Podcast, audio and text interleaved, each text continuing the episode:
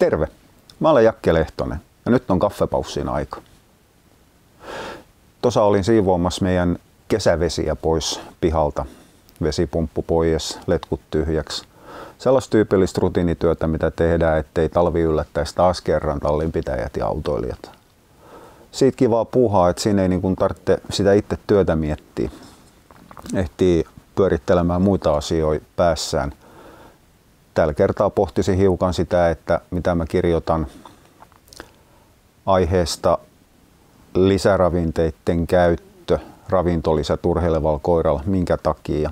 Mähän kirjoitan tällä hetkellä Katiskaan uutta e-kirjaa aiheesta. Ja, ja mä en niinkään pohtinut, pohtinut siinä vaiheessa sitä, että mitä mä kirjoitan mistäkin lisäravinteessa. Se on eräällä tapaa vain teknistä kirjoittamista. Faktat kuntoon, annostukset, sovellukset, kysymysmerkit, vaan lähinnä sitä ajateltavaa aihetta ja pohjustusta siihen. Aika useastihan sanotaan, että ruoasta saada kaikki. Se on kaunis ajatus, mutta ei paljon muuta.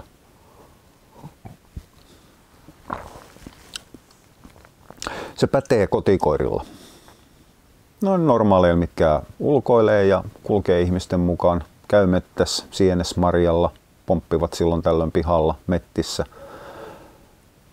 Ne liikkuu oman tahtos mukaan, ne ei koskaan kuormita itseään, saattavat olla toivon mukaan jopa ei ne ylipainosi, ei missään nimessä laihoja.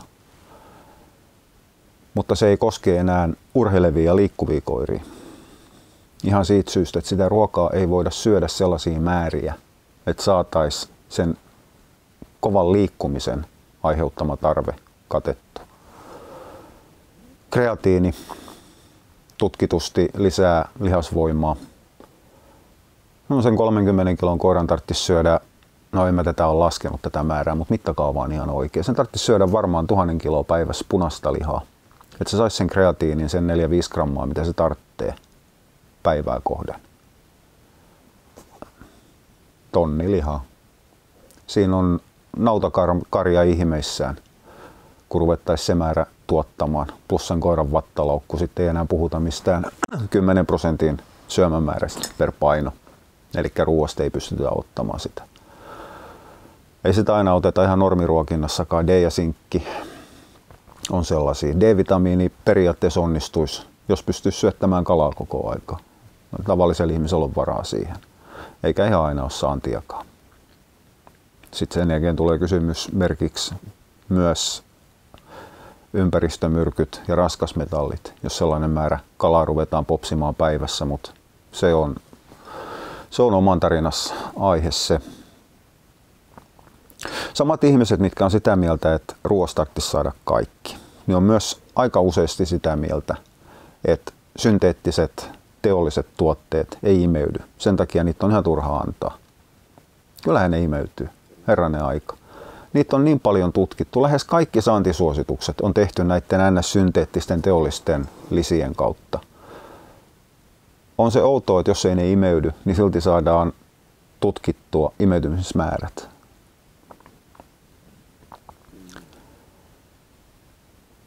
Samaten sanotaan aika useasti, että ne on turhaa hifistelyä. No varmasti osa onkin. Aika useasti kasvattajien käyttämä E-vitamiini, että saadaan hedelmällisyyttä lisää, niin on loppujen lopuksi aivan täysin turha. Se, että E-vitamiinin puute aiheuttaa tiineysongelmia nartuilla, steriiliyttä pahimmassa tapauksessa suroksilla, drivin puuttumista, on eri asia kuin se, että antamalla paljon ylitte saataisiin lisätty sukupuoliviettiä tai lisätty tiinehtyvyyttä. Sen sijaan E-vitamiini on toki perusteltu antioksidanttivaikutuksestakin. Onko siitä sitten taas hirvittävää syöpää estävää hyöty, jos sitä syödään monin kerroin liikaa, niin on kysymysmerkki. Määrätyt tutkimukset osoittaa, että itse asiassa kääntyy itseään vastaan, kun liioitellaan. Nois pitää paikkaa se kysymys siitä, että onko siitä mitään hyötyä. Mutta esimerkiksi kaliumin ja magnesiumin kulutus nousee välittömästi, kun koira tekee nopeita työtä. käyttää paljon voimaa. Sitten ei ole kahta kysymystäkään. Ja syödä sitten banaania niin paljon, että saadaan se tarve katettu. Hmm, kyllä se onnistuu. Samalla annetaan sokereja huomattavan paljon. Eli taas sitten tasapaino järkkyy ja ruvetaan saamaan yhtä asiaa vähän liikaa. Mutta se, mikä mua kaikista eniten ihmetyttää tässä koko, koko kuviossa, niin on se, että nämä samat yleensä kohtuullisen täyspäiset jalat maassa kulkevat ihmiset, mitkä sanoo, että me halutaan ruuas kaikki, me ei haluta synteettisiä tai teollisia vitamiineja, mineraaleja, mitä tahansa, niin jotenkin ne menettää välittömästi sen tolkkus, kun tulee hymyilevä ihminen, milloin anteeksi liiottelu yksarvisen kuviin mainoksissa ja hirvittävästi kukkasi ja kaikki on niin onnellista vaaleanpunasta ja sanotaan, että tämä ja tämä superhyperfoodi parantaa ihan kaiken. Se voi olla kiian siemen tai mikä liian pakurikääpä. Kuhan se on mukamas luonnonmukainen. Se, että se on teollisesti tuotettu ja käsitelty, prosessoitu tuote, että se on saatu siihen purkkiin, ei kiinnosta enää ketään. Tai pahimmassa tapauksessa sitä ei ole käsitelty ollenkaan, jonka jälkeen ei edes tiedetä, paljonko siinä on homeita.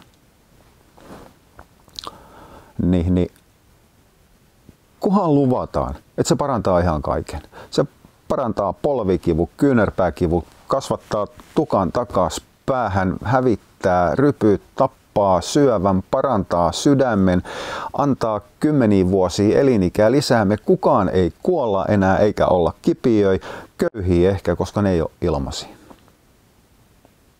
Siinä vaiheessa kukaan ei näistä yleensä täyspäisistä ihmisistä ei enää kysy, että mihin nämä väitteet perustuu. No, eihän ne useimmiten perustukaan mihinkään. Senhän takia pakurikääpäkin sai kenkää markkinoilta, koska terveysväitteellä ei ollut perää. Kiian siemen on tällä hetkellä pop menossa ehkä hiukan ohitte, kunnes tulee, tulee joku uusi superhyperfoodi markkinoille. Sitähän on mainostettu aika pitkään rasvahappojen kautta käyttämällä kalaöljyn perustein. Mietin kauniimpaa ilmaisua paskan puhumisella ja törkeällä valehtelemisella. Ihmisten tietämättömyyden ja herkkää uskosuuden hyödyntämisellä, puhtaa lahneuden. Mulla ei nyt oikein tullut mitään sellaista poliittisesti korrektia ilmaisua siihen mieleen, niin sanotaan nyt suoraan, niiden väitteet on käytännössä aina ihan puhdasta kusetusta. Tuli tässä nyt K18 pätkä. No toisaalta lapsille ei suositella kahviakaan, niin siltä osin kyllä.